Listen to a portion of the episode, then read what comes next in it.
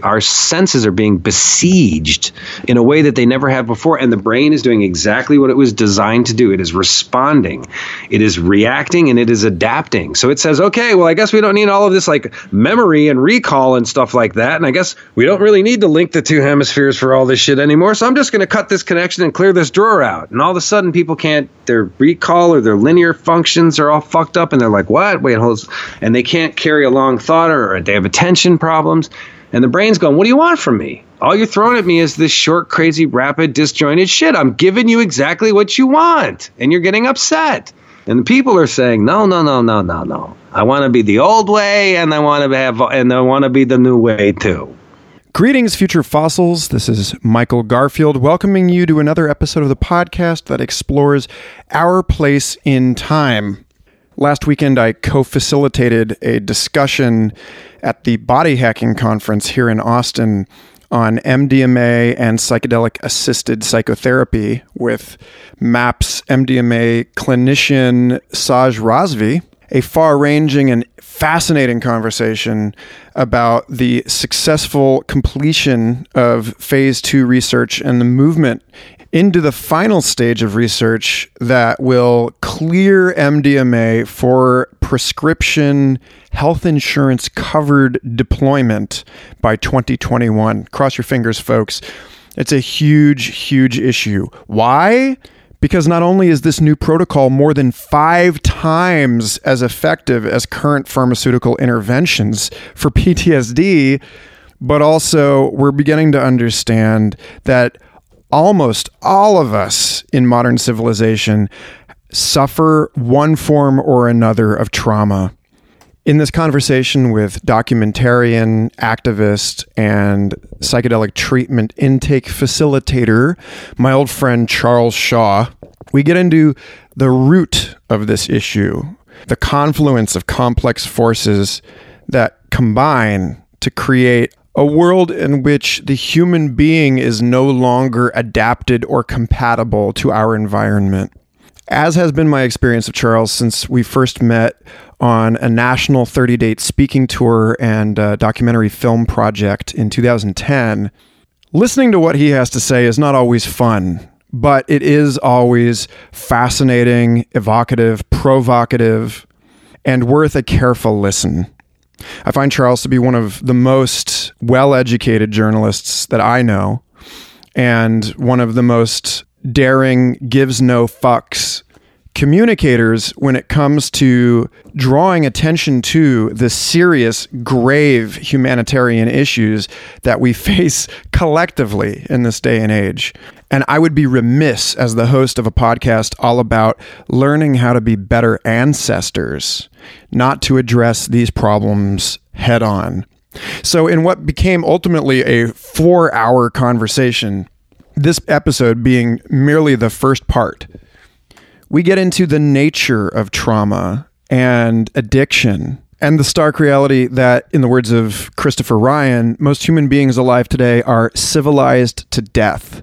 That, as difficult as it may be, the time is now for turning our attention to the wounds that we all carry and to begin the good work of healing them.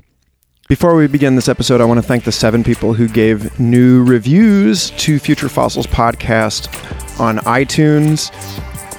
It is so helpful for getting this show into the ears and minds of other people who can appreciate and benefit from it. Also, thanks to Januar Ciel, the newest Patreon supporter for Future Fossils.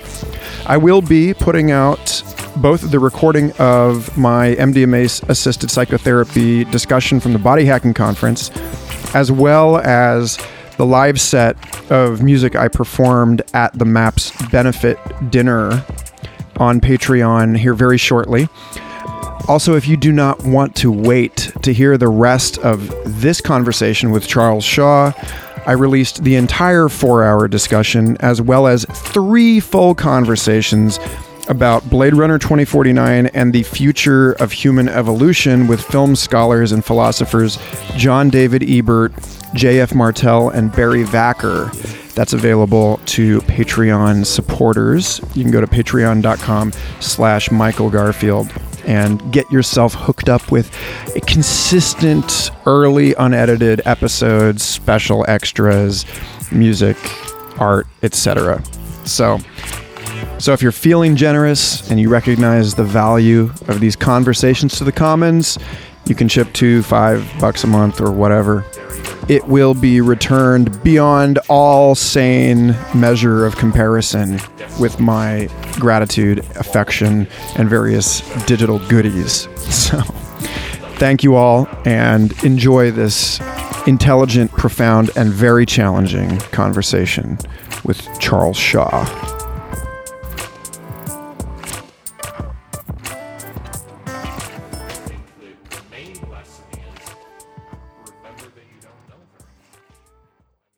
I'm grateful that the month interim here actually happened because um, I wasn't exactly sure where I was with my own personal footing a month ago. I like I knew I, I wanted to start saying things again and coming out of my shell, but I, I wasn't really there yet. This was a really good time.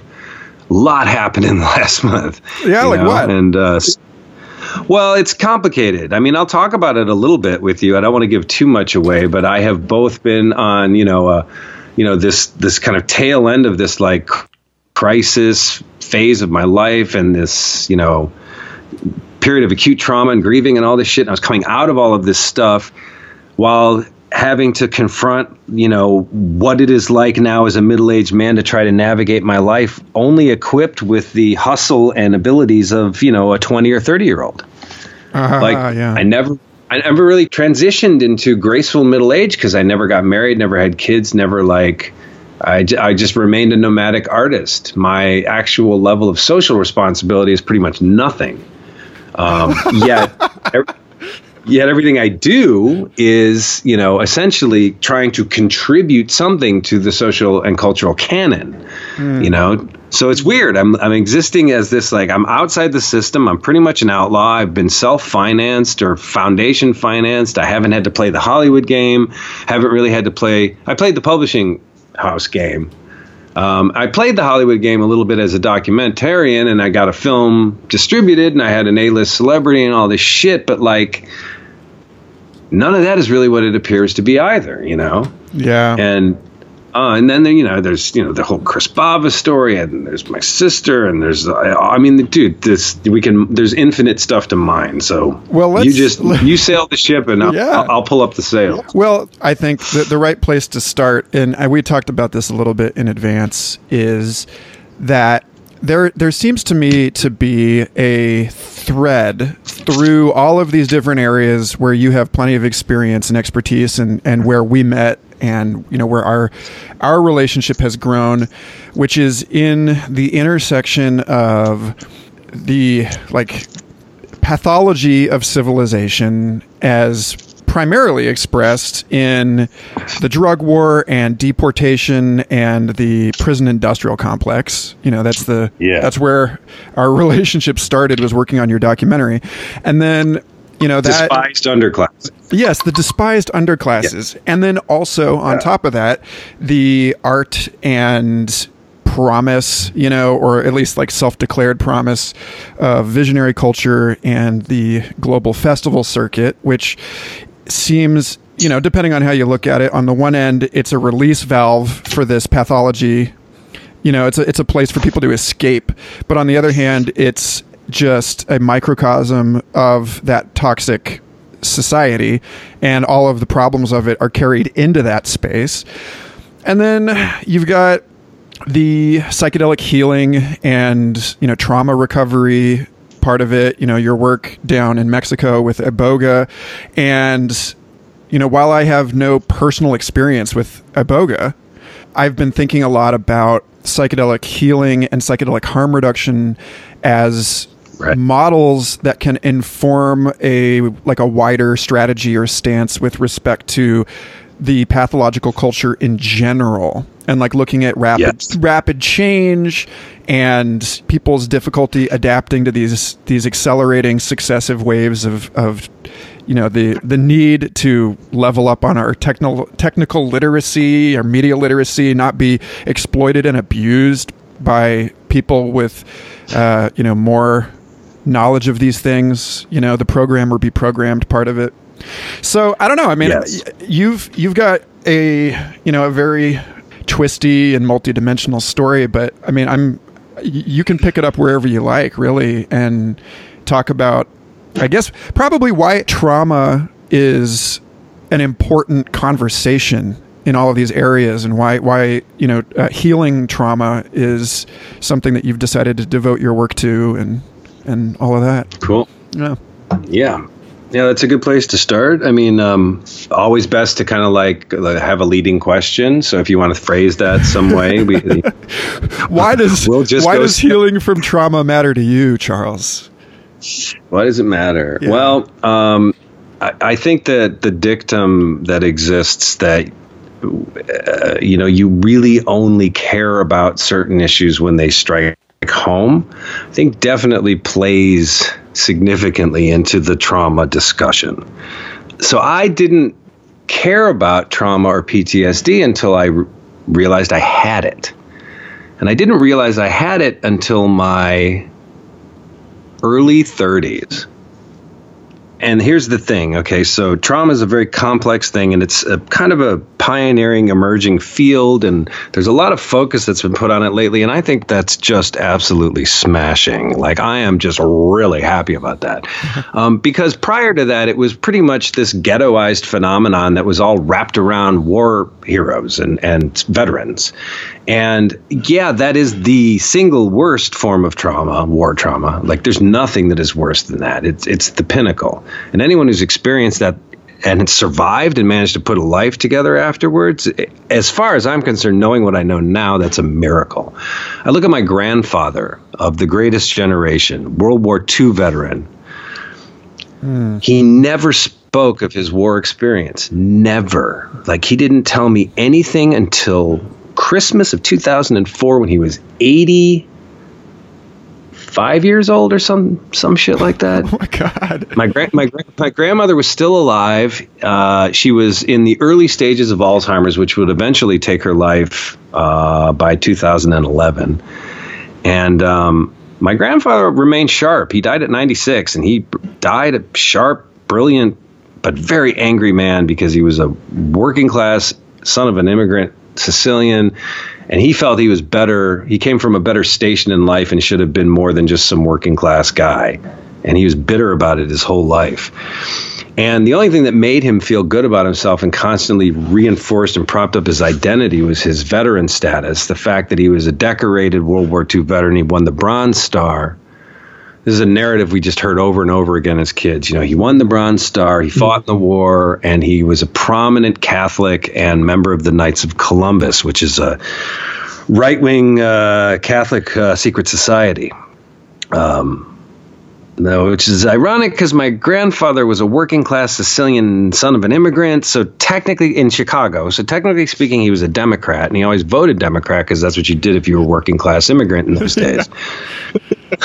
but he was always very much like of this very authoritarian, you know, like most descendants of the Roman Empire. My people are. I mean, I'm a, a we're mixed as Sicilians. Like I'm essentially, you know, mostly European, like largely Greek and Italian, but I also have 20% North African in my genetics too. So I'm technically black by any standard. Is this right? is this Any a twenty three and me thing, or how did you find that out? Um, it's a 23andMe thing. It's also uh, we did a.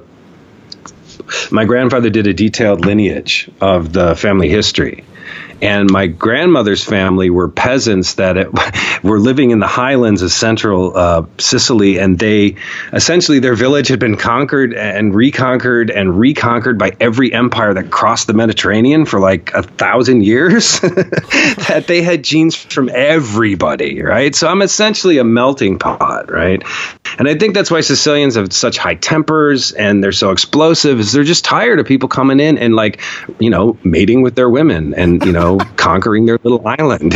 Like it makes them fucking crazy. It turns us all into little Joe Pesci's, right? So uh, anyway, getting back to my grandfather, you know, this was not uh, an unfamiliar story for anyone who's who had a you know greatest generation grandparent or Right. parent. Right. They they never talked about this, and so you know you look at it, you back up a little bit, and you look at it from the machinations of society, and you realize that this was the good war. You know, they call it the good war, the just war. This is the one war that America has leveraged its entire identity behind. And, you know, putting it all in context, you got to go back to the late 30s. What was going on? A depression, a really bad one that had been going on for like 10 years. I mean, we're talking one third of the population out of work and uh, revolts going on everywhere led by organized labor. And uh, you had a, you know, very progressive, some would argue socialist president in Franklin Delano Roosevelt that seemed, you know, impenetrable. He was like going on his fourth term, third term, fourth term by the late 30s, and by the time the war came around. And, um, he had changed America drastically. He had implemented, you know, government programs and all of this stuff. This is all like huge and, you know, new at this time. And the whole world economy was falling to shreds and Europe was collapsing into war, which is it's always about trade, it's always about territory. And our whole thing was that we needed to maintain our supremacy in the Pacific. So we knew we had to fight Japan, but we couldn't start it. So we had to goad them into Pearl Harbor, which we did by fucking putting an embargo on them, cutting off their oil and, and poking at every single open wound they had until they snapped you know, Japanese are incredibly brilliant, organized, and prideful people, and they're great warriors, and they're not going to take shit, you know. so what happened was, you know, the the European thing was a whole different thing. So my grandfather avoided the real war, which is the Pacific War, and that was the most brutal like war of the modern era, dude. I can't imagine anything that has been worse than this island con- island hopping conquest you know, where we had to one at a time root the Japanese out of these like bunkers on these islands. Like People should watch this brilliant Terrence Malick film from 1998 called The Thin Red Line. It's mm. one of the three best war movies ever made, and it is a masterpiece. And it is not a pro-war movie, trust me. and they they went there, and it's got I mean an all-star cast. It's got everybody who was everybody at the time. Because Malick came out of retirement, he was a master of the '70s, you know, and then he kind of vanished for a while, had a nervous breakdown, which we'll get back to later, Michael, because that's a central theme in our story today. The nervous breakdown, uh, yeah, yeah. The nervous breakdown so there was this kind of trade-off like you know the america needed the war. It needed the war to create this war economy which lifted us out of the depression as uh, oliver stone uh, imbues through this character that's based on fletcher prouty and jfk like he says the primary organizing principle for any society is within its war powers. Mm. and, and it's true, you know. However, you can organize a society, your real power comes to when you got to go fight somebody else. That's when the power of government becomes apparent. And there was a kind of a trade off. Like, there was a, a, historical anomaly, a statistical anomaly within the history of capitalism, which is that for a brief 50 odd year period, there was a flourishing middle class in the developed world, in the white Western world. So basically, Europe, America, Canada, and like Japan. Um, there was a middle class, a big one, and it was the largest generation that had ever been born on Earth at that time. And so th- they changed the entire world because we essentially said, okay, listen, go fight this war, you know, go on rations for years, like women go into the workforce, everybody change everything, but the payoff will be when you get back, you're going to be heroes forever. You're going to have access to whatever money you need. You want to get a loan to go to school. You want to buy a house. You want to have a family. You're going to have it all. And they they kept their word. And so my grandfather's generation had everything. They had everything, and their kids, the baby boomers, had it all. you know? But my grandfather's generation grew up in the Depression. They never believed that the government would ever be a lasting entity, much less, you know, that we should trust them. My grandfather never kept his money in a bank. He kept it under his mattress, literally. because he lived through bank failure. Yeah, I mean, in a yeah, way, he, my partner's father is is uh, a part of an investment management firm, and you know, he he made the point to me a while ago. You know, just to see it from the outside, he's like, "Man, I really feel bad for you guys, meaning my generation. You know, you came out of college right right at the, you know, during the 2008 collapse, this engineered financial collapse and, you know, and like basically you are where you are now where you would have been 10 or 15 years ago had you been born at my time. And so I think there's something we can put a pin in this, but I think there's something really vital about this this economic cycle and the way that it engenders different attitudes about the, the the way that people trust or fail to trust, you know, with reason their institutions. And I think yes. yeah, that that sense of that that feeling of not being able to turn to a container for safety, I think, is a big part of this whole picture. Wow. You nailed that right on the head. And I can wrap this up pretty good into that. Um, you know, with my grandfather, so there was this payoff, and he fights and he comes back and he has everything, and, you know, but he's still bitter because he's still working class. He never gets to be like bougie, but his kids get to be bougie.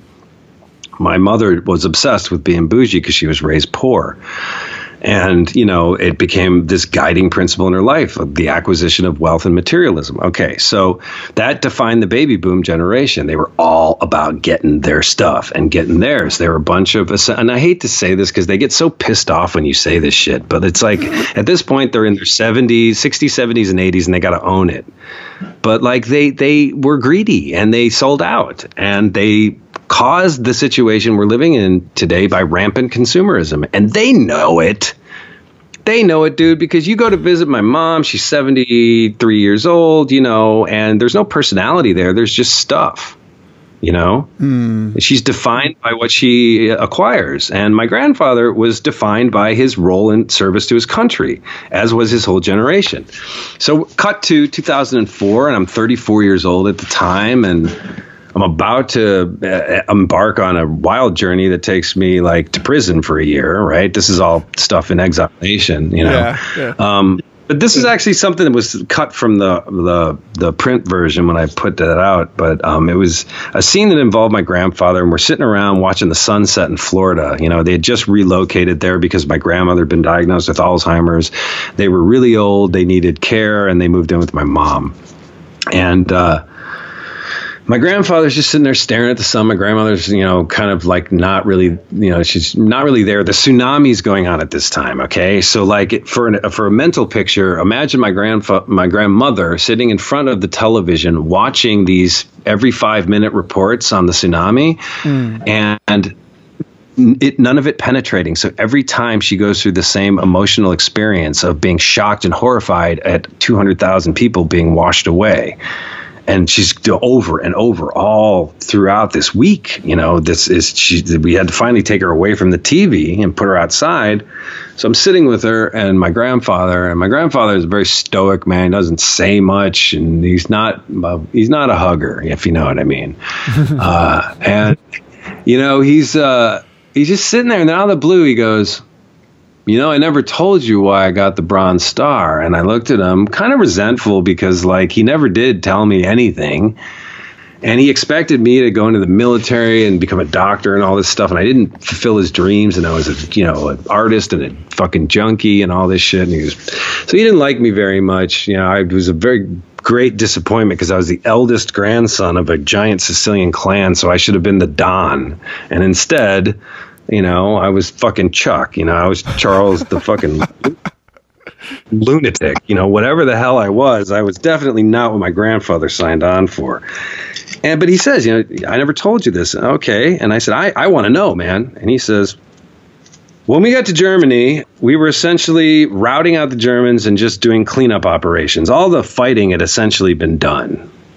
Um, but our job was to make sure that once we got off the boat, until we hit Berlin, we had rooted out every German we could find.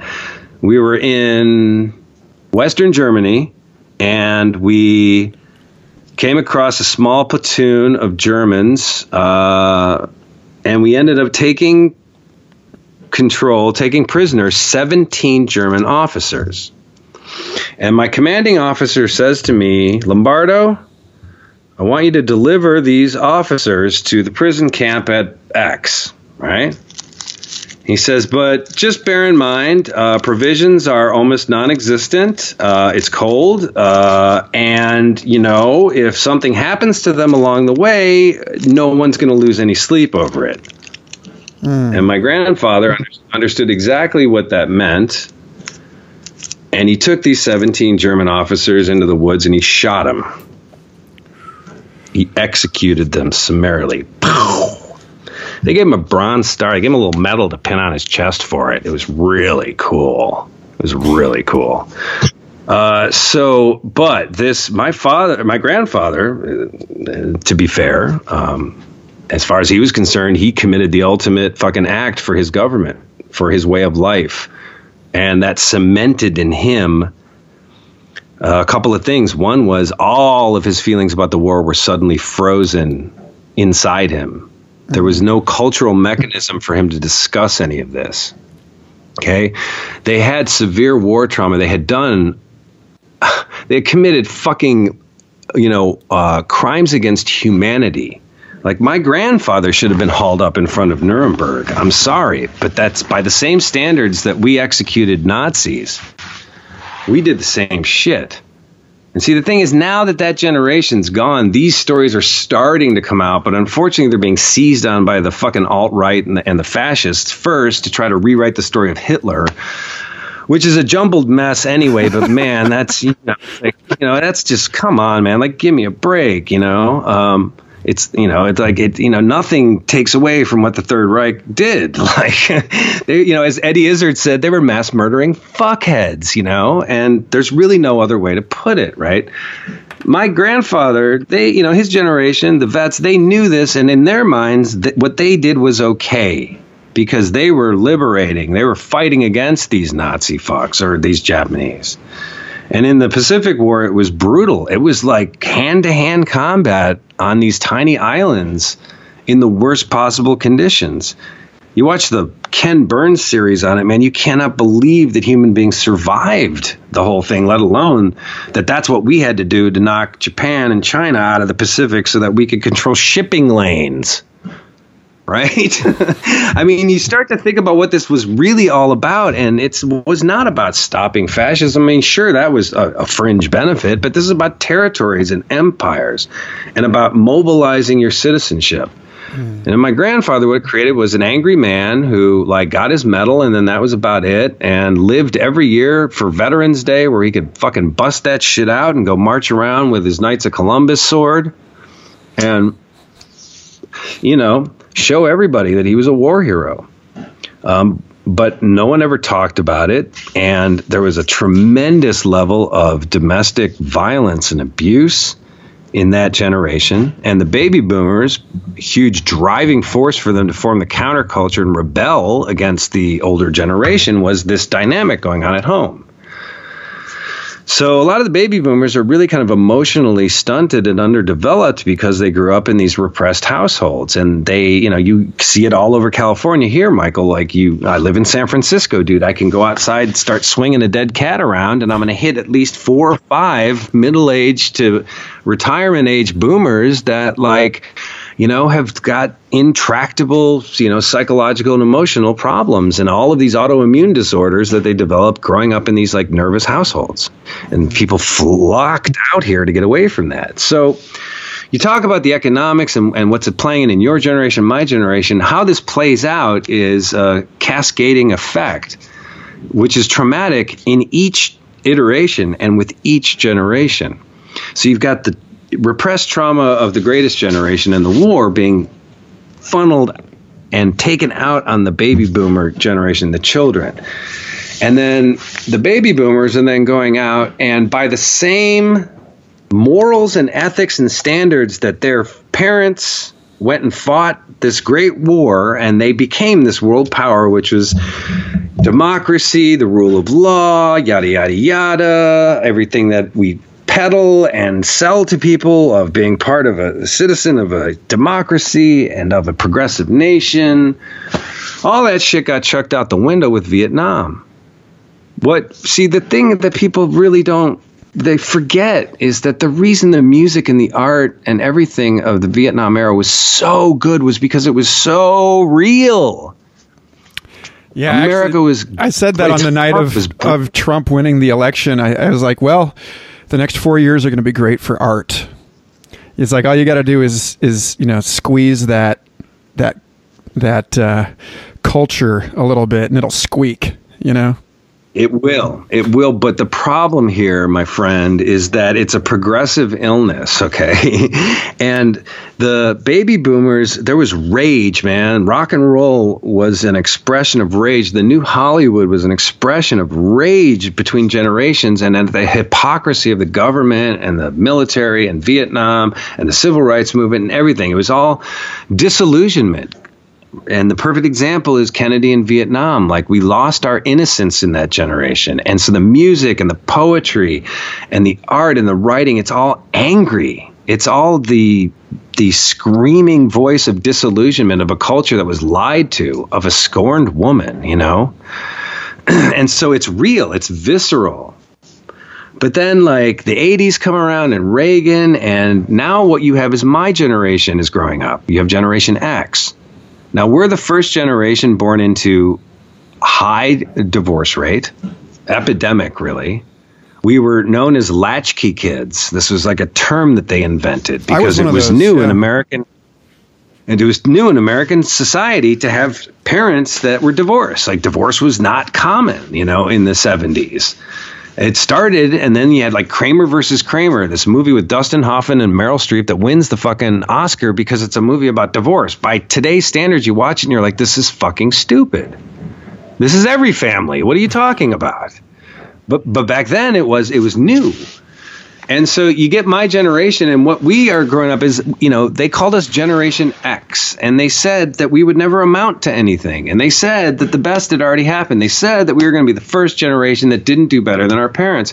They were talking this shit about us when we were still like babies.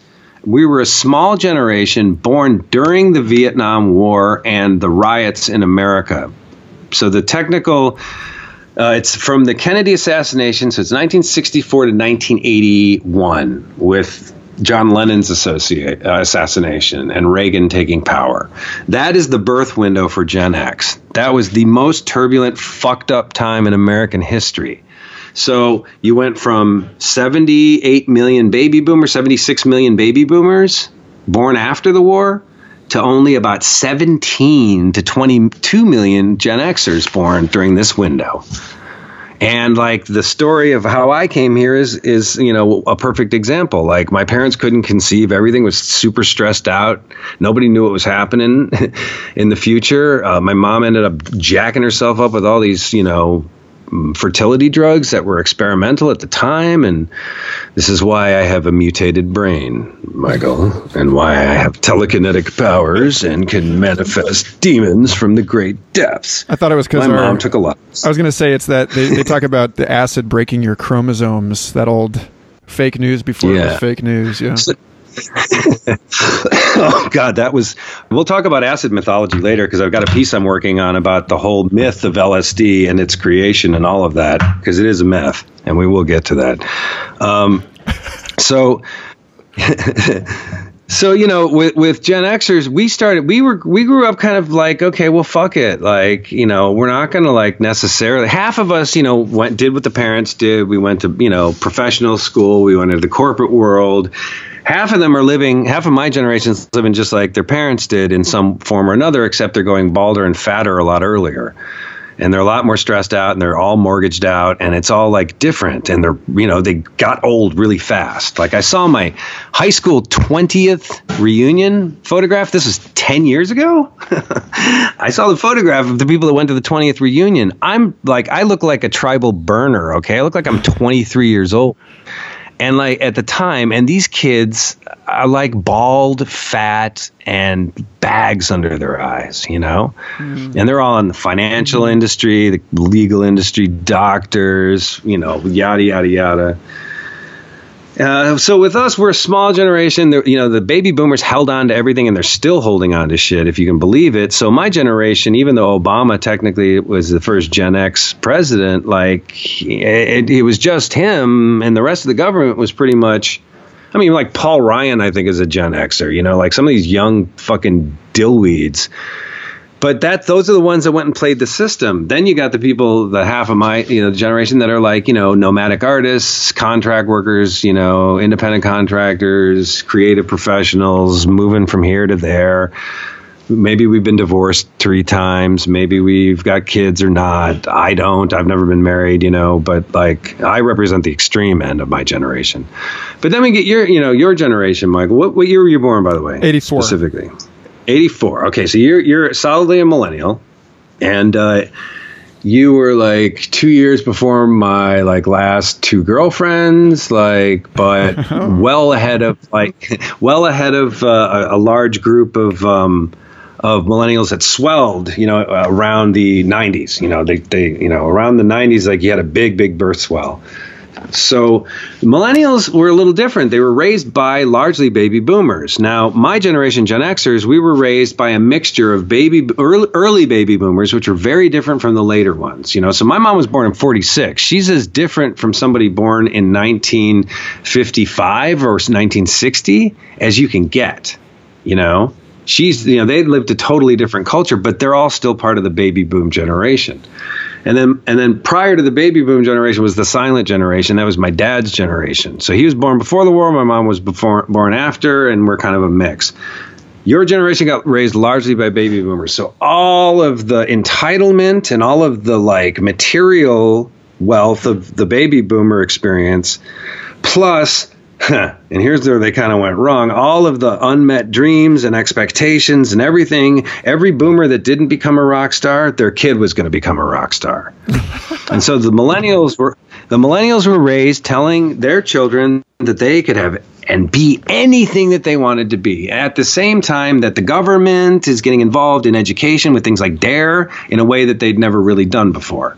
So the millennials become the first like truly programmed generation. Prior to that, we were programmed by television and the three major networks.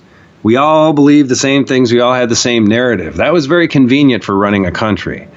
Today, we don't have that. Today, everyone's got their own fucking narrative stream, you know? So, what I think happened, Michael, is that through a progression of generations, the expectation for the good life and for one's involvement and engagement with uh, the civic life uh, changed to this day, let's go to Facebook right now. Let's go to like Neil Goldsmith or some of our boomer friends that right out there are arguing, how do we change the government? How do we change gerrymandering? And I'm saying shit like, who gives a fuck? like, who? Why do you want to spend any time caring about that? It's never going to change. Like, don't you realize? Like, we are in this time that the French called um, anomie, mm-hmm. A N O M I E and it, and it means that the time when mm-hmm. all standards, all moral and ethical standards have fallen away, the corruption has revealed itself as naked, the emperor has no clothes, and everyone's sitting back going, fuck it. Yeah. Give me a fucking scooter. Let's go ride. Yeah, you know, uh, Chris Ryan talks about this in tangentially speaking, and that's that's heavy on my mind in the the context and framing of this whole thing because he spends a, a, a good deal of his podcast talking about the book that he's working on, Civilized to Death, and about this tension, the conflict between the individual and the institution, you know, and how this is this like super organism of the institution has grown up and is it's like if the host organism lived inside the parasite rather than the other way around. And wow. you know and so you like, could call that technically capitalism though if you think about it. Right right. And so th- i mean well this this whole notion of the crisis of legitimacy and the the decay of trust and confidence in not just our governments, but our religious institutions. You know, I yes. mean, this this whole conversation, you, you know, to the extent that we can draw a line between religion, government, and parenting, then you know your your report on the the sort of you know complex ethical situation of the boomer parenting is part of that also of like realizing you know and waking up and realizing that yeah that there it's like oh these people didn't know what they were doing. And you know it's like oh okay. Yes they were human too. My parents were very flawed people but they they approached life with a moral authority especially my mother that i did not realize until i was in my mid 40s was complete bullshit. It was an act. That my mother was actually very mentally ill that she has borderline personality disorder. She's nuttier than a fruitcake, man. And her entire life, her entire reality was a fiction that she had crafted as part of her particular version of borderline, which is called the Queen Complex. And they create this whole like mythology of who they are, what they came from. They have these like Dickensian trials in their childhood that justify all of their behaviors in their adulthood. And it's this whole thing, right? You know, you asked me about trauma. Like, here's how trauma shifts across the generations. You got it all repressed in my grandfather's generation. It's taken out on my mother's generation. They're a very acting out generation. They hit, you know, and then so they're not there because they're all into their own thing. And so my generation suffers because we don't have present parents or stable family environments. And then by the time you get to the millennials, you flip the script and suddenly you've got the all of these like family environments, but the narrative going on is, you know, well, you know, you're going to be able to do whatever you want. And then all of a sudden, your generation comes into the job market and there's no fucking jobs. And they're moving home to live with their parents. And they're supposed to be fucking ballers with BMWs and entrepreneurs and social fucking networkers and all this shit. And all your generation's running around trying to style themselves as entrepreneurs, but they're living on other people's couches, you know?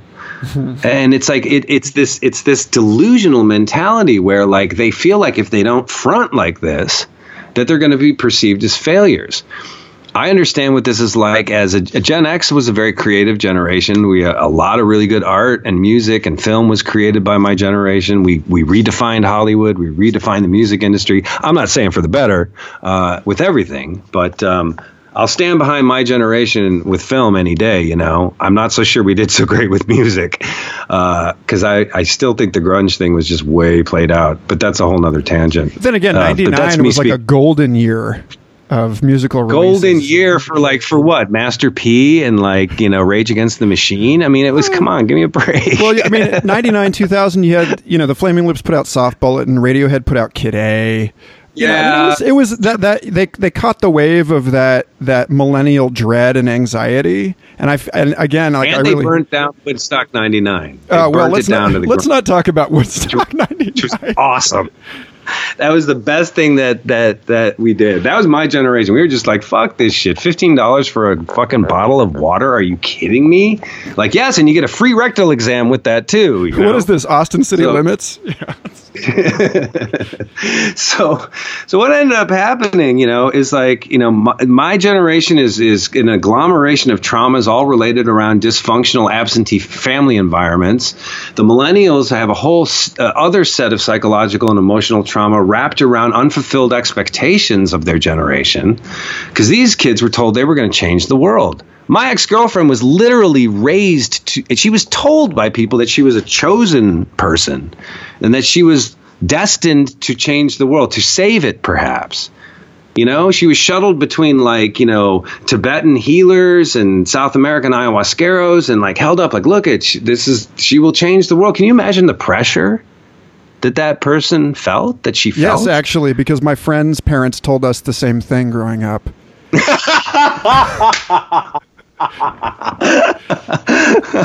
you know, I think I'm so unique sometimes, and then I realize I'm just telling everybody. It was. It was this thing of it talked about the cycle of abuse. It was like it's up to you guys now. You know, it's like don't, don't tell us, don't tell a, a, a teenager that. You know, it's. Well, well, here's you know you had you guys had that, which is an intense psychological pressure. What we had was the last remnants of the old family culture and this was when divorce was a new thing and it was really, really traumatic to families. It ripped families apart. Like we were not used to, like the baby mama phenomenon had not even hit yet. This was big deals when families broke up. And there was still a lot of violence in homes. It was still okay to smack your kids around when I was growing up. My mother was extremely violent, as was her father, as was his father and a lineage of extreme domestic violence was part of my generation. So all of us are all kind of developmentally fucked up in some way because of this, especially if we went through this experience. And the baby boomers were big babies about their divorces and their affairs and their midlife crises, and they were just pathological attention whores. And they were unable because they were raised to believe that everything was about them and that they had all the power that you talk to a baby boomer today they will tell you if they were involved in the counterculture they will actually say we ended the vietnam war mm-hmm. and no matter how much you argue with them and tell them that they had absolutely nothing to do with the vietnam war ending they are they will not fucking hear it and what i found when i was in political organizing when i was working for the green party and all of this and I was working with baby boomers actively trying to kick George Bush out of office and things like this is they would never believe anything that questioned the integrity of the election system for example. Like in 2000 and 2004 there was almost identical voter fraud that allowed George Bush to win two elections essentially steal both of them there was court cases about this. My party and the Libertarian Party and the Progressive Democrats filed suit.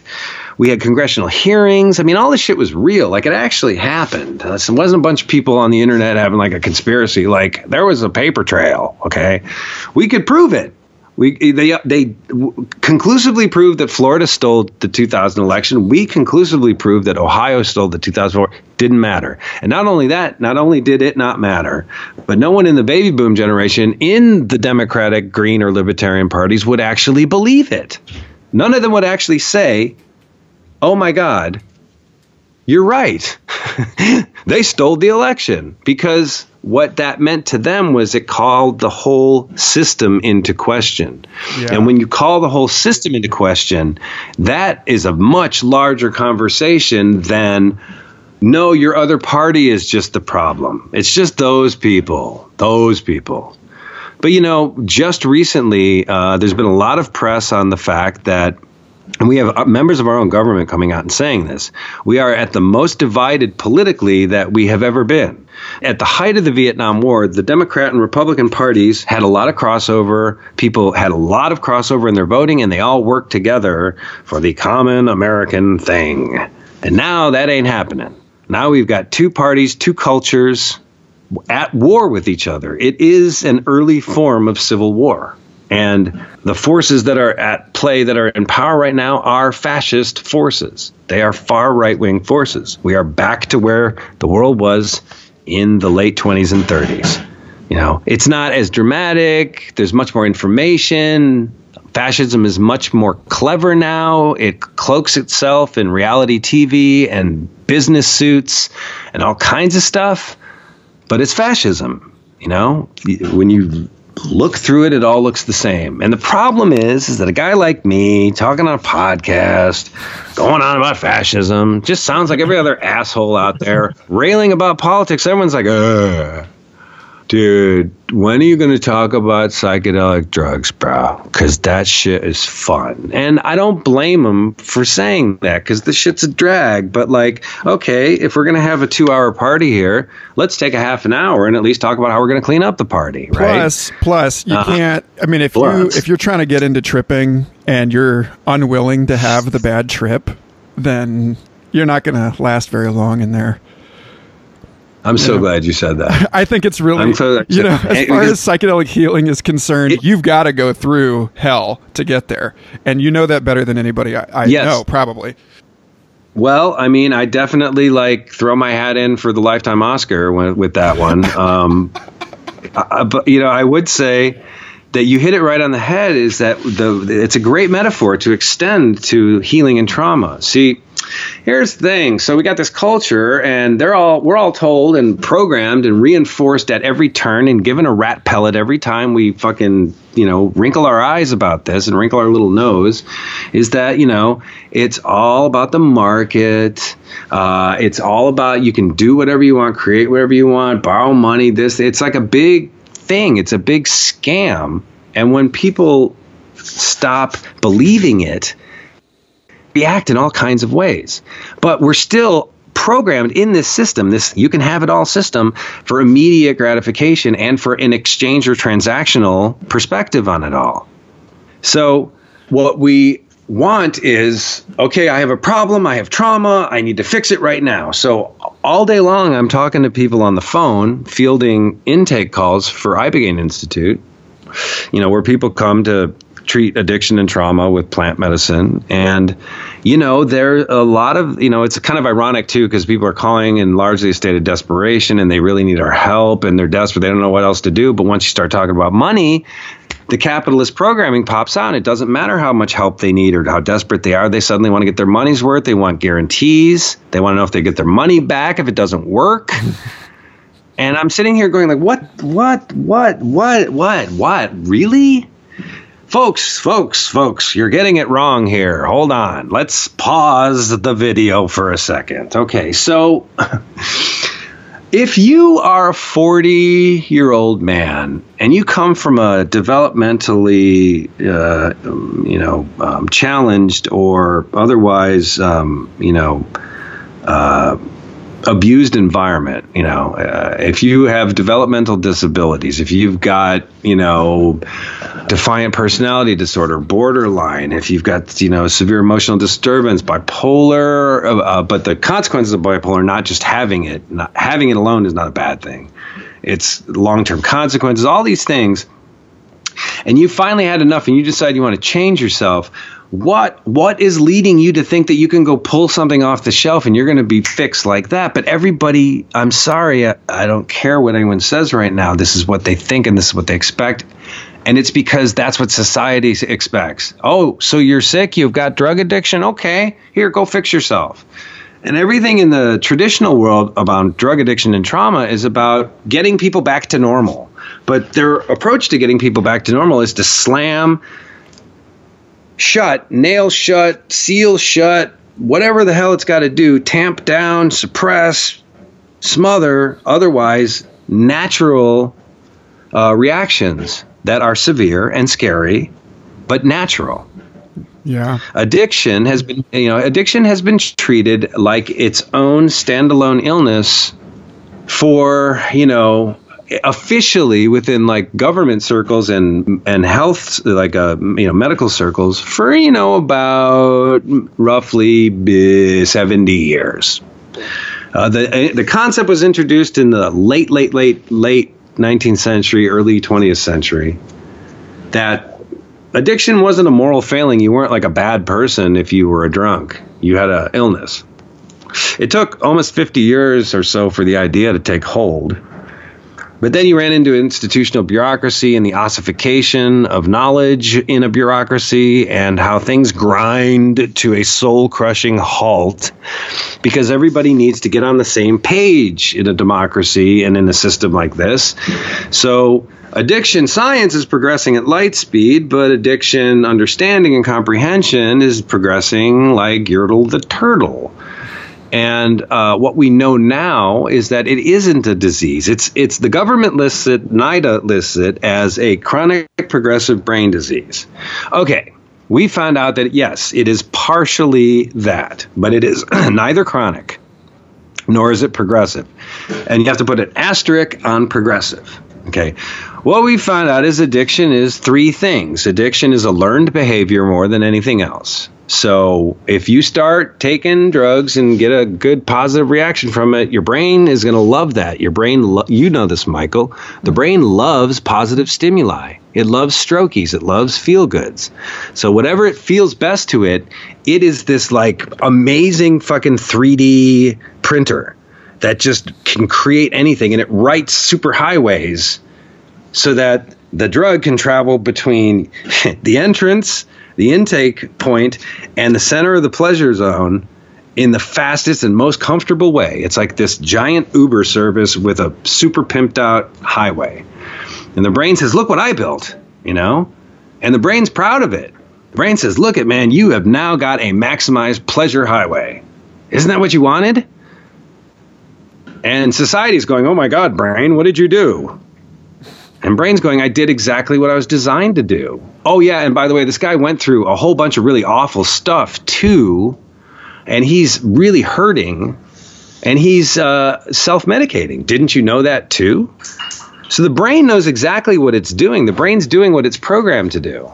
The brain is programmed to alter its state of consciousness regularly. Ronald Siegel and other like top researchers would argue that this is our fourth primal drive, you know, intoxication. Mm-hmm. But also, a, a being in pain will will medicate that pain. Animals will eat certain foods. Uh, humans will drink or take, you know, opium or whatever it is. We've found ways to ameliorate our suffering, and emotional suffering is a particularly human condition. And animals don't need to like hit the bottle because animals don't suffer guilt, but humans do, right? Can you imagine a fucking bunny hitting a like bottle of, you know, Bulleit whiskey, which is really good whiskey, by the way, or so I hear. Uh, I, I don't drink, well, but it's, um, the, it's the Robert Sapolsky thing. The zebras don't get ulcers. You know that we zebras do not get ulcers. Yeah. But what a zebra will do is if a zebra is run along with a bunch of other zebras and all of a sudden this fucking lion shows up, zebra is going to shit itself and take off at high speed as adrenaline floods into its system. And it's going to run possibly until it, its heart stops. But let's say um, before that happens, it manages to snap out of it and recognize that the threat has gone away, then the zebra will slow down, and then the zebra will eventually go off under this tree, and him and his buddies will shake for a few minutes, and then they'll just kind of mosey on and start eating some grass. And that's the stress cycle. You know, there is excitement, there is fight, flight, or freeze, and then there is resolution or shake it off. Um, but that's in the animal kingdom. In the human kingdom, we don't have that we don't shake it off. We don't have any mechanism to shake it off. So we lock it in somatically. We get all that energy that courses through us like adrenaline, you know, which fries our system. Imagine a house and an electrical system in a house, and imagine hooking it up to a 220 volt when it's wired for 110.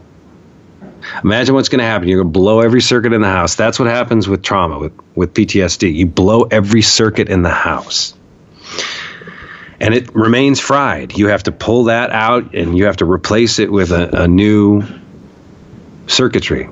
Okay. And until that's done, the person suffers post traumatic stress disorder, which is a total misfiring of their nervous system because the places where the nerve impulses went are, have now been fried. And so it's like Rogue One when they like hit the ship, you know, and it's like empty space, you know, right? Talk about a talk about They're a film in which you you see the institutions, uh, you know, taking advantage of individual human beings. You you really get a sense for yes. you know how the these you know the, the people that are are throwing themselves into one side or another of these ideological conflicts, and the the machine is just chewing them up. So that's actually yeah, it's a re- resonant example. Yes, and, and and there's also another wonderful metaphor in this idea of the whole, you know, tension of the film. The whole tension of the film is based around them trying to get a message out. They just need to fucking broadcast a message from point A to point B. And there's all these challenges in the way that are preventing them from broadcasting the message. That's what's going on with PTSD. Your body uh, is reacting to a stimulated environment, and it's also in a heightened sense of, uh, of uh, arousal. So, you know, people are on high alert. Their blood pressure and their heart rate is up. Their oxygen intake is up. Hyperventilation becomes problems. Things, panic, anxiety, all this stuff. And then it gets frozen in them, right? We're finding out now that through things like, you know, like Bessel van der Kolk, who's a professor at, at my alma mater, Boston University, a fine fine academic institution, I should say, and I'm very proud to be a be an alumnus. I love my school. I really did. It was a great place. BU Medical School was pretty tight, and van der Kolk's like the guy. He's the man. He's like the Stanley Kubrick of trauma, you know. And he wrote this book called The Body Knows the Score. And it's an it's kind of like an like a little bit of an anachronism, you know. You know, hey, I know the score, kid. You know, and it's like, okay, well, maybe they could have chosen a little bit different. But then it's like you think about it in literal terms, and what he's talking about, there is a kind of a score. There's like a replenishment and draining, you know, scorecard in the body. And trauma is and and adrenaline and cortisol, stress hormone, are the like three most toxic things that can happen to the body it just erodes shit. So people subjected to long term trauma like a war zone, like trench warfare for two years, will lose their minds. I mean, literally, they will not be able to function anymore. And this is known as the nervous breakdown. And this was just a kind of a cultural aphorism or idiom or this idea to me for most of my life even even as my father went through one in his 40s himself. It was always just this idea or this kind of like oh it's this clever metaphor for like when you just can't fucking hack it.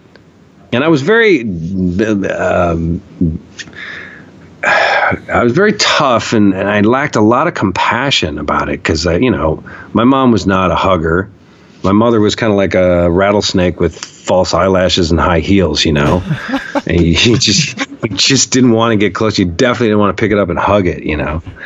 Um, so you know, I was not like a sensitive guy. I was not like a hugger, and I was in Chicago's a rough town, and like you know, it's it's, it's a different world, you know. And my dad's a sensitive dude. My dad's a sweetheart. He's a really, really, really awesome guy, very loving man, and he was he was suffering severe trauma from living with a borderline wife, who was fucking mean as a snake and you know god god bless my mother. Like she's had her trials and she's got excuses and and valid reasons for why she is the way she is. But it does not take away from the fact that living with a borderline is one of the most difficult things a human being can do.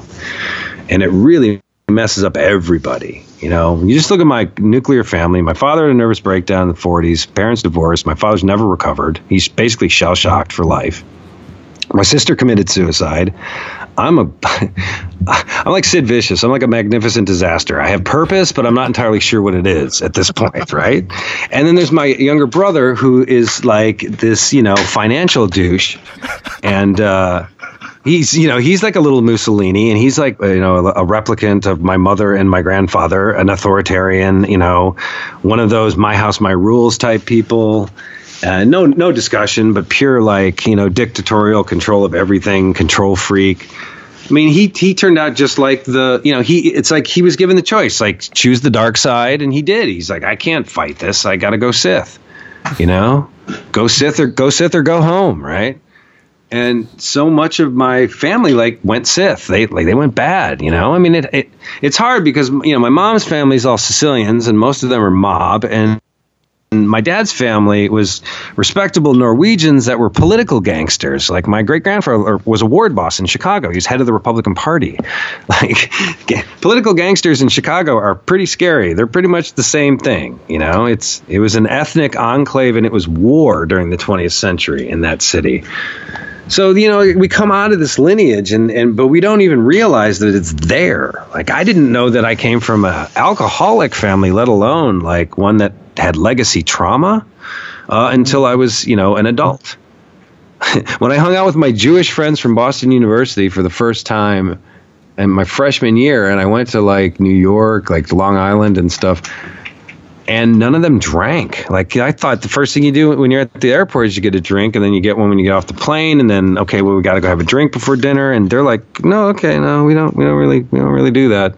What? You don't drink? What are you, communist? Like, what the hell? You know, it didn't compute. And so I think this by extension is a metaphor for like how people are really unaware of like the level of dysfunction or trauma or addiction or whatever that's going on in their lives. There's a lot of people that have really serious substance abuse problems and don't see it or would never believe it because they don't see it as harmful.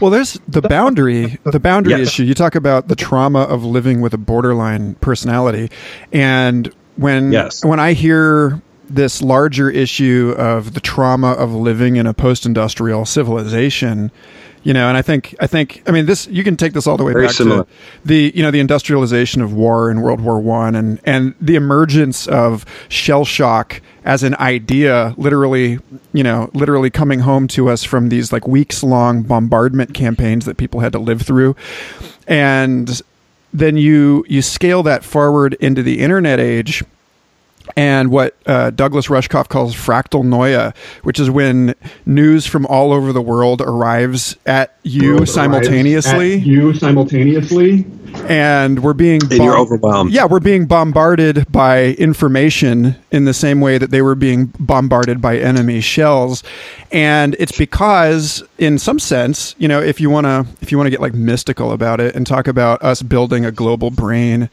then that global brain hasn't hasn't really like managed to properly erect its like healthy internal partitions You know, it's, Yes. it's either putting up, it's either talking about putting up a border wall, or it's it's uh, engaged in like flagrant and irresponsible polyamory, or whatever the fuck it is.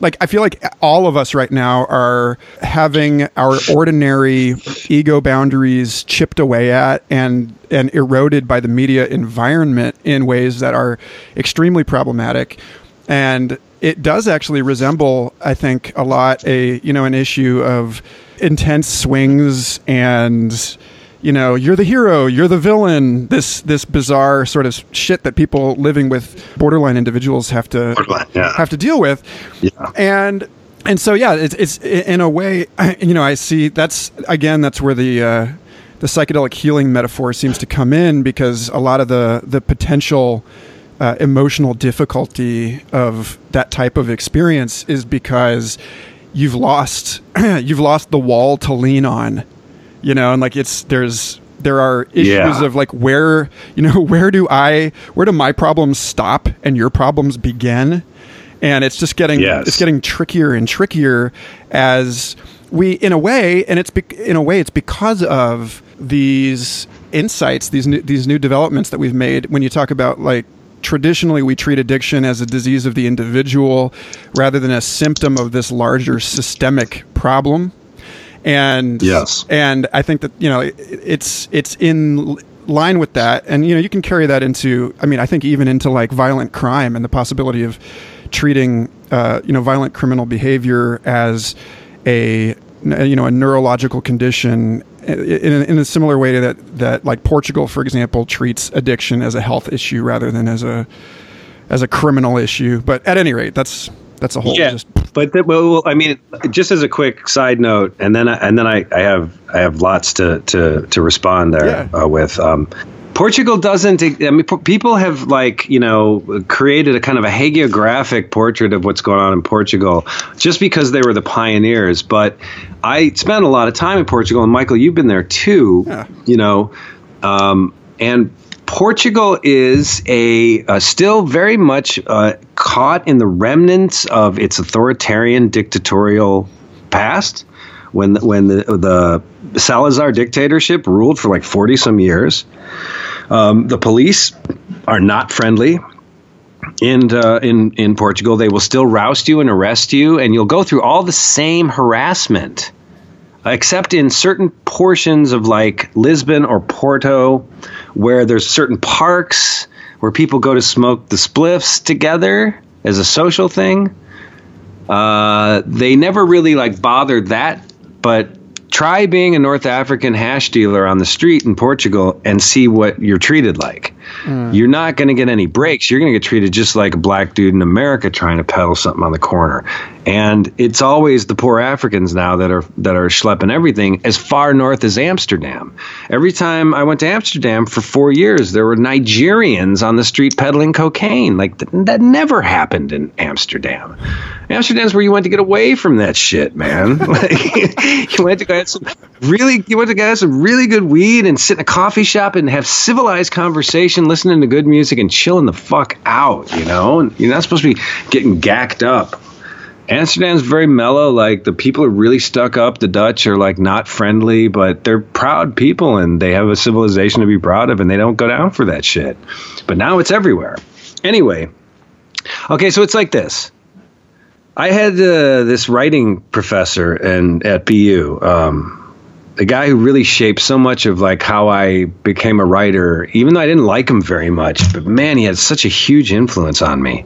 And I'm like, I was a spoiled kid, dude. While I was at BU, uh, Saul Bellow, Derek Walcott, uh, Robert Pinsky, um, Toni Morrison, Elie Wiesel, all Nobel laureates were all teaching there all of them. Like I had all these Nobel Prize in literature winning professors around me.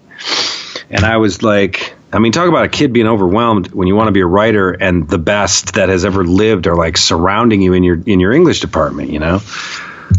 George Higgins wasn't that guy. George Higgins was a crime novelist who used to be a prosecutor, a DA in uh, in Boston.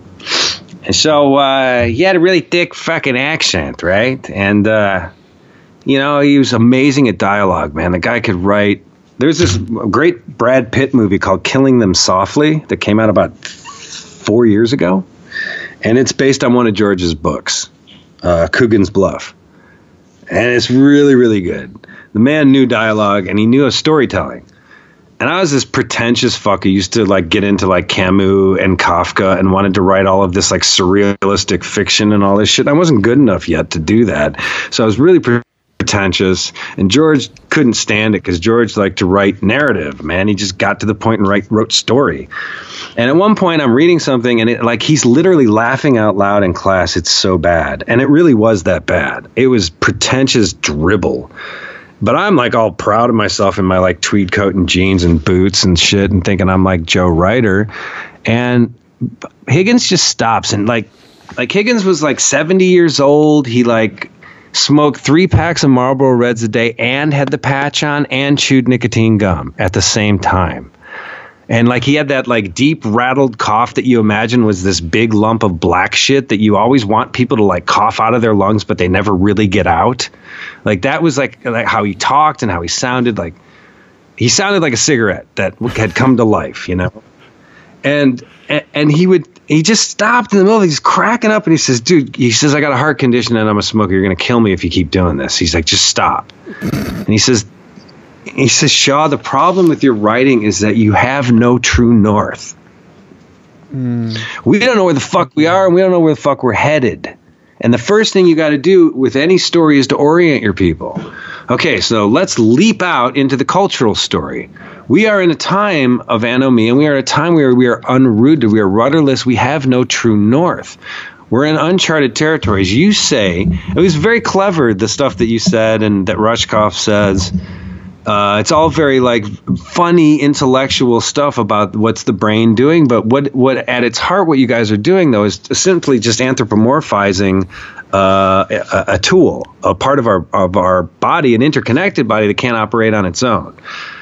And if we look at it empirically, like scientists, and you're much better at this than me, but correct me if I'm wrong in any of my methodology here. But if we look at it empirically, the the brain is, is actually doing exactly what it's supposed to do. It's it's responding perfectly.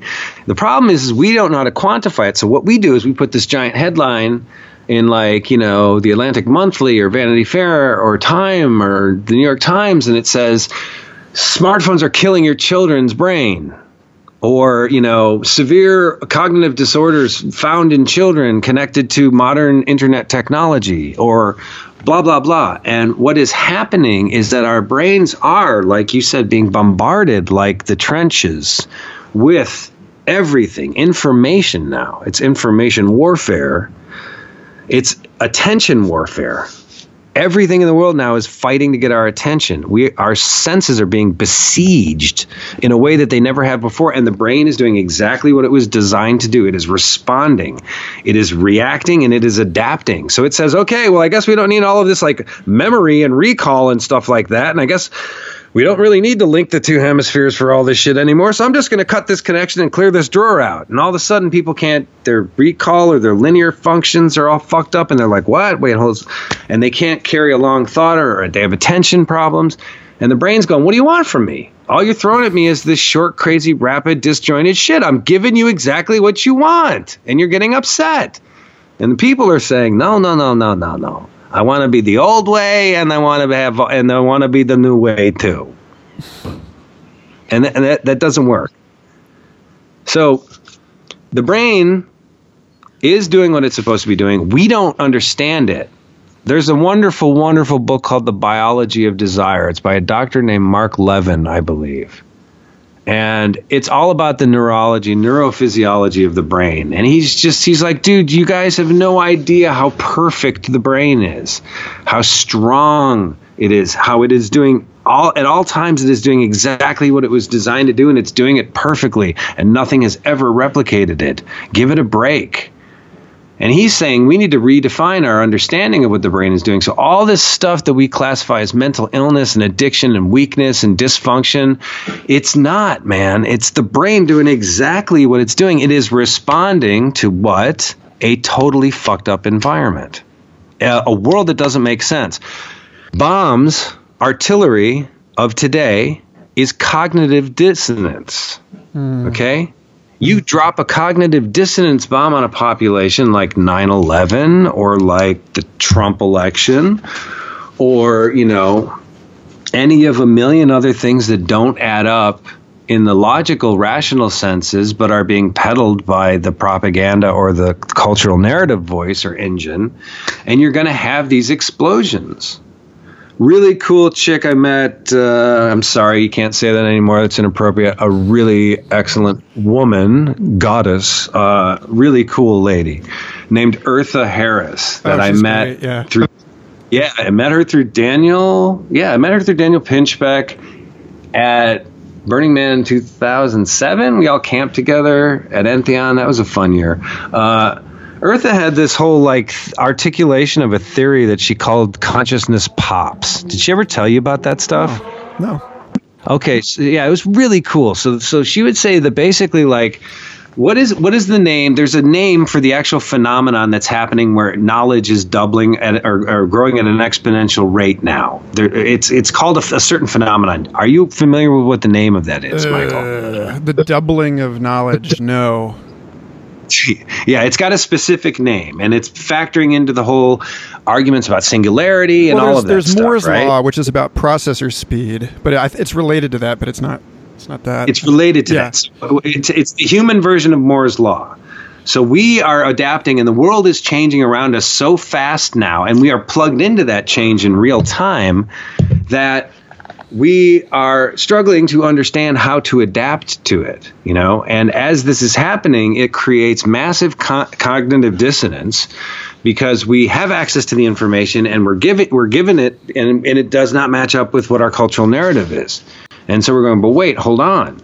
And the consciousness pop is like when we double or exponentially, you know, multiply this base that we're operating from, this consciousness pool, and it bubbles or pops into a whole nother bubble.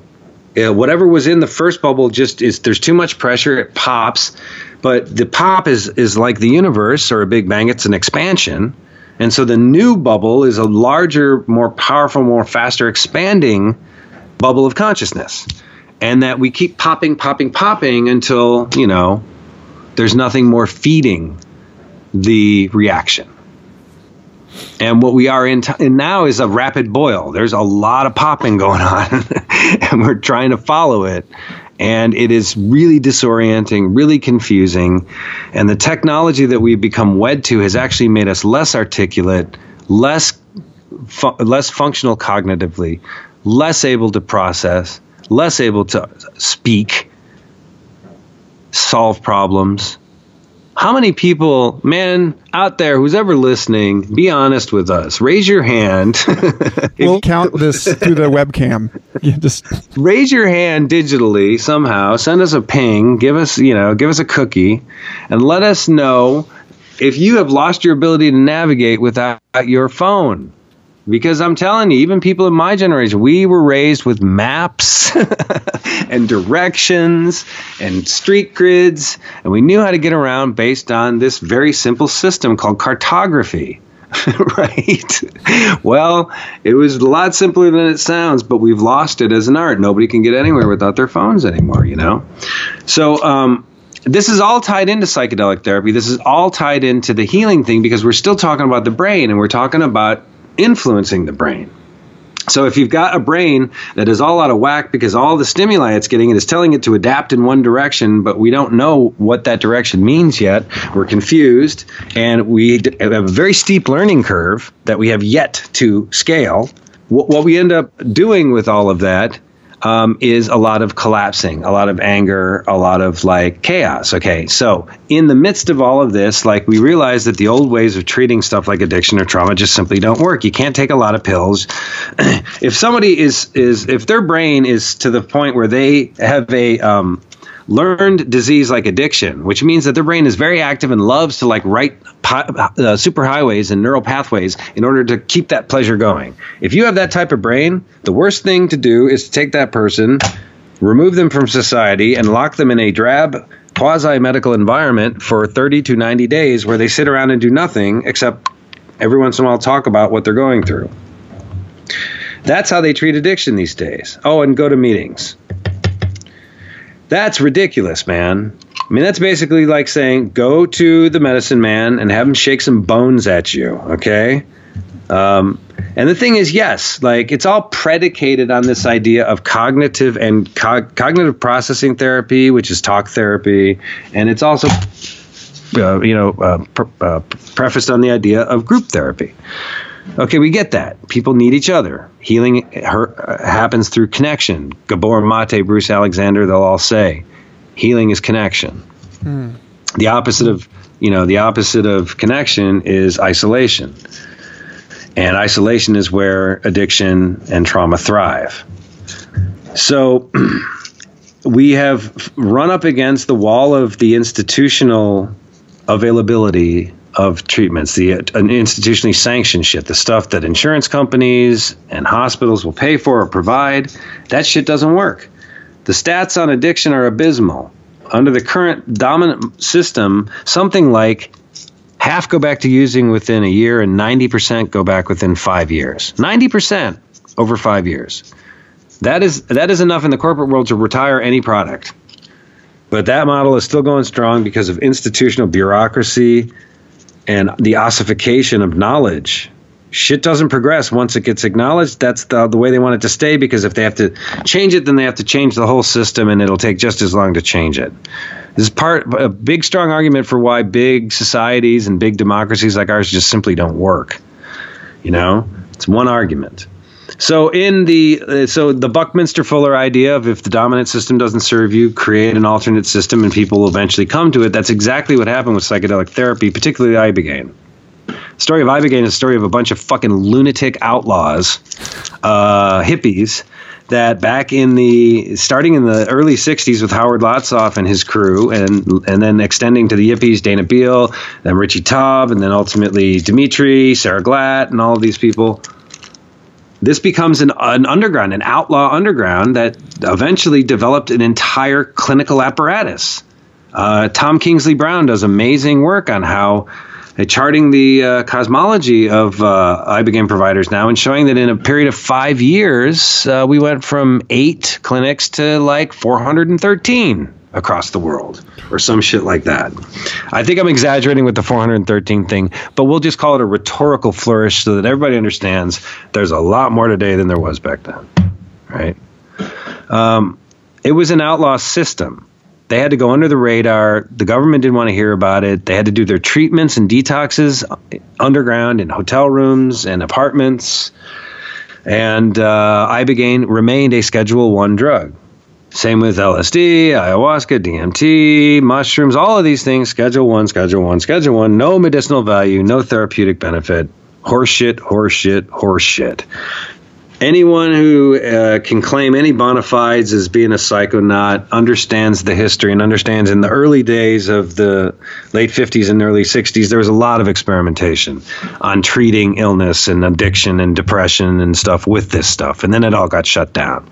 This is a story we all know. This is a common story. So now here we are on the end of like figuring out how to solve this one problem and we've come to find that like wow plant medicine entheogenics really work effectively on addictions and traumas and other mental disorders like these particularly those that involve grieving and trauma and suffering and pain and they have this added benefit of giving people these powerful spiritual experiences that become transformative. And we see more than any other type of treatment, life changing miracles literally happen in front of your face.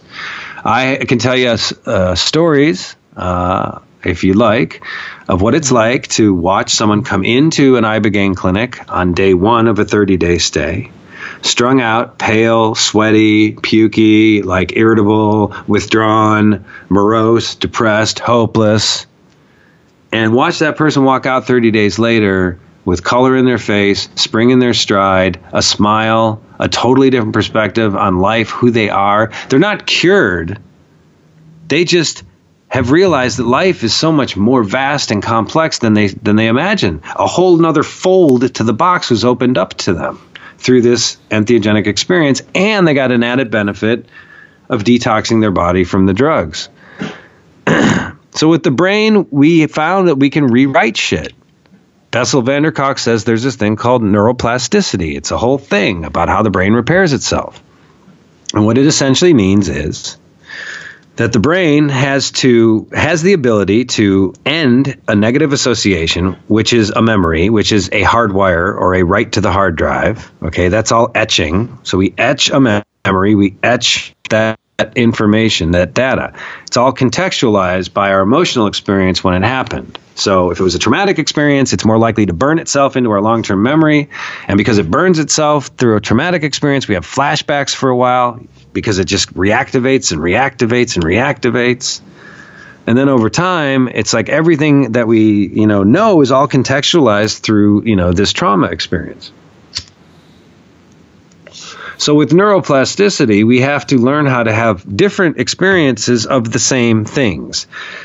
And this is kind of like um, what they call um, prolonged exposure therapy, as a, kind of a it's one of the like mechanical and medical ways of going about this and it's a very kind of official and procedural but with prolonged exposure if you're in a car wreck and you have severe ptsd around a car wreck you um, are going to gradually be reacclimated to the idea of going and riding in a car and then eventually driving one that's part of your therapy right prolonged exposure doesn't really work when you've got something like complex PTSD. And in the beginning, you know, you asked me how I found my way into this. I officially found my way into this when I suffered acute post traumatic stress disorder in uh, February of 2002 when I was attacked by three gang members in Chicago who I owed money to from my days as a productive and healthy crack addict in the city of Chicago.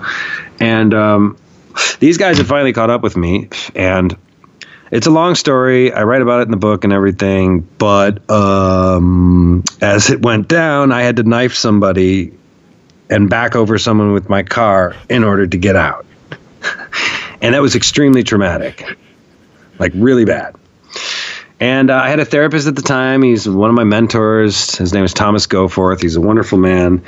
He was a Presbyterian minister and a radical therapist. He was part of the Weather Underground and the Black Panthers in the '60s. And I mean, the guy was just my one of my most important mentors. An incredible dude. And I'm telling him all this is what's going on. He's like, Yeah, you know, you have PTSD. I'm like, What? PTSD, what? And he says, Yeah. And he says, Actually, you have two forms of PTSD. I'm like, Whoa, hold on. One one problem at a time here. And so that literally got put on pause for a number of years. And it had I really let him like had I been able to take in what he was saying, he's saying you have a developmental form of trauma called complex post-traumatic stress disorder, and that's a result of growing up in an abusive environment and having being exposed constantly to negative, adverse, painful, or anxious stimuli. And I had allergies and all kinds of like you know uh, psychosomatic problems because of it, you know, and hives and like dude, I was a mess as a kid, you know, and and then you know as an adult I wasn't much better, and he's saying this is a whole nother form of trauma. So you got both now. You got the acute form, which is over an event. It's a quantifiable thing, and it causes a very specific set of symptoms. And you've got the complex form, which is much more insidious and pernicious. And in certain people, like people in my family, um, it leads to such developmental retardation ultimately that they when they cross the 40 year old barrier and become middle aged they are no longer capable of taking care of themselves because they can only really react as and function as a young person. They haven't matured enough to adapt to the world which is requiring a different response out of them. So they quickly find themselves socially isolated unable to find employment unable to connect with people unable to have long-term relationships and that just feeds whatever addictions or self medications that are going on. And most don't last past 40 without being incarcerated, institutionalized, committing suicide, or dying by OD or other accident. My sister died right at 40. You know, I made it. I'm going to be 48 in two years. The odds were totally stacked against me, worse than my sister, and I made it. I don't know how. I'm one of the rare few. Um, But what's going on, Michael, is not as alien as people might understand. And although I may sound strange to some people, and certainly those who know me would say I'm batshit crazy, um, but that's just a comfortable and familiar metaphor that belies and underscores the fact that people are still really uncomfortable by all of this. And when our friends go crazy through understandable things like nervous breakdowns, which I experienced, you know, and have things like trauma and have addiction, we don't know how to react to that. Um, I, you know, lost touch with a large group of people, mostly out of the festival world, you know, which proved itself to not really be much of you know of much substance to begin with but that's my own trip and other people have their own experiences and i'm not i'm not here to rag on that necessarily unless i'm asked specific questions. Yeah. um, but i did find that this one particular community of people okay yeah it's largely predicated on a bunch of people that can't really exist out in normal society and need to get together and party all the time because just being bored or feeling normal is kind of like not acceptable. So life is a party of course they don't want anyone dragging down the party. So when I show up with problems a few years ago saying, Jesus, I need help, everyone's like, yeah, bummer, later. and I was really bit- I was bitter about that shit for a while. I was super fucking bitter. But that was before I took responsibility for my own part. And I was like, dude, you probably look like a crazy person to him, if not sounding like one. You already sound crazy to most people, but like when you really are crazy because you're out of your mind and you're not in control of yourself, boy, you must scare the fuck out of people. Like, well, and then I think about everybody else who goes through that. There's yeah, also please. the larger part of it, which I think reaching back if everyone is suffering from some sort of like low grade chronic inflammation and stress, then we're all probably right on the cusp of that window of tolerance where, you know, people without the skills for coping with or more actively addressing their stressors and their stress response uh, you know, you can't. Like, I saw a paper recently talking about how the Me Too movement uh, was, in many cases, re-triggering the trauma of the people who were step who were coming forward,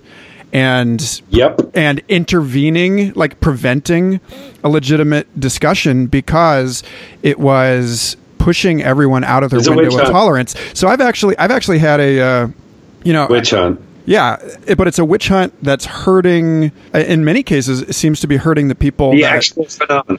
Yeah. So, so the you know when I hear yes. this this thing of like coming to people with with your your problems and then be like, oh yeah, that's too bad. See you later. I you know I used to ha- really be frustrated and and upset about that response.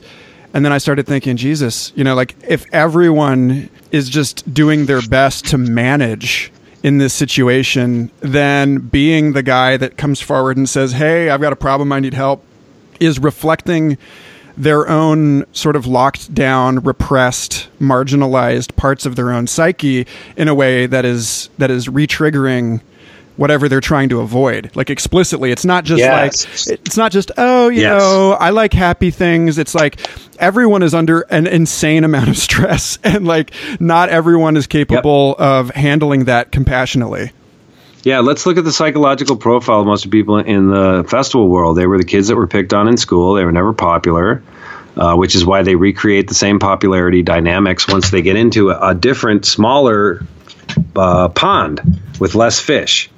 Um, so it's easier to rise and gain prominence and all of this stuff, and for people to come into it not being, you know, Shireen from New Jersey, but being, you know, Shakti Sunfire from, you know, uh, Planet Venus or some shit like that. And so they come in with these, you know, crafted identities. They come to escape. They want to be somebody else, and that veneer cracks very easily the minute real problems show up. And I was a little bit more intimately connected to this because of the fact that I came into the whole world a little bit more compassionate about crazy people, um, but also equally like intimidated by them because I had not yet come to terms with my own families and my own personal like you know insanity i guess is the just the easiest way to put it even though it's not traditional you know diagnosable insanity. I never like took leave of my senses or lost reason but i definitely was batshit fucking crazy for a while. And everybody goes through something like that especially if you go through some kind of trauma because it, it overturns and upends everything in your life, like everything. A nervous breakdown is real. It's what happens when your nervous system gets shot. I said that earlier. But what that feels like is that you no longer are capable of handling or performing the normal pressures of your life. Everything becomes overwhelming. It creates panic attacks and anxiety shutdowns where your body actually stops working.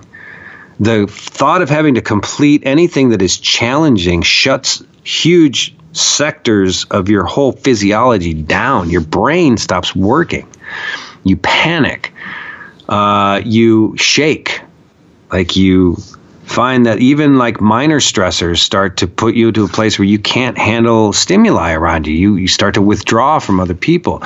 You find that you can't express what you're going through. There's no vehicle for connecting with it, so you feel odder and odder and you withdraw more and more and you suffer more and more and you get weirder and weirder because the more we isolate, the more other types of pathology start to come out like my favorite activity these days, which is talking to myself. I literally spend most of my day as if I have a two year old in a high chair seated in the kitchen and I'm just talking at it, but I'm just talking with myself, you know? And that has that became that came about both as as three ways. One being a creative writer and performer and doing my routines and and editing out loud, that became a hardwired practice. But then you isolate and you suffer and you don't have anyone to process with, you start doing it with yourself out loud. A lot of what you're seeing on the street when you see somebody like shouting or talking to themselves that are clearly schizophrenic or going or they have schizoaffective due to severe trauma or something, they're they're t- having the conversations that they can't have in the real world. My nervous breakdown was 2015, and in the last two years, like I've been all over. Man, I went to, I lived in Mexico for a good chunk of that time. Worked for two ibogaine clinics. Went to Peru, took all the plant medicine. Did all, did everything I could possibly do. I'm still just pulling myself out of it now. Three years later, there's still a, a, you know goddamn nuclear bomb blast of, of wreckage from it you never really like get over all of it it changes you forever i was a hyper aggressive hyper confident alpha male going into this thing and now i am like i feel more like tom waits man. I feel like that's really where i'm at these days you know? I'm a little tom petty and a little tom waits. I just i went from charles to tom and I'm just kind of sitting back, shaking my head, going, "Well, you know, man, you can do that shit if you want to, but uh, that's not going to work out too good for you."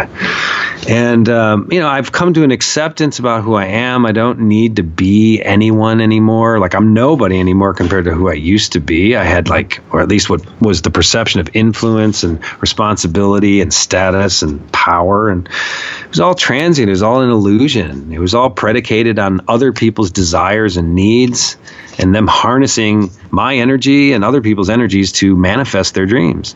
And that's what society is really about. That's what the pyramid's about, and that's what everything's about, you know?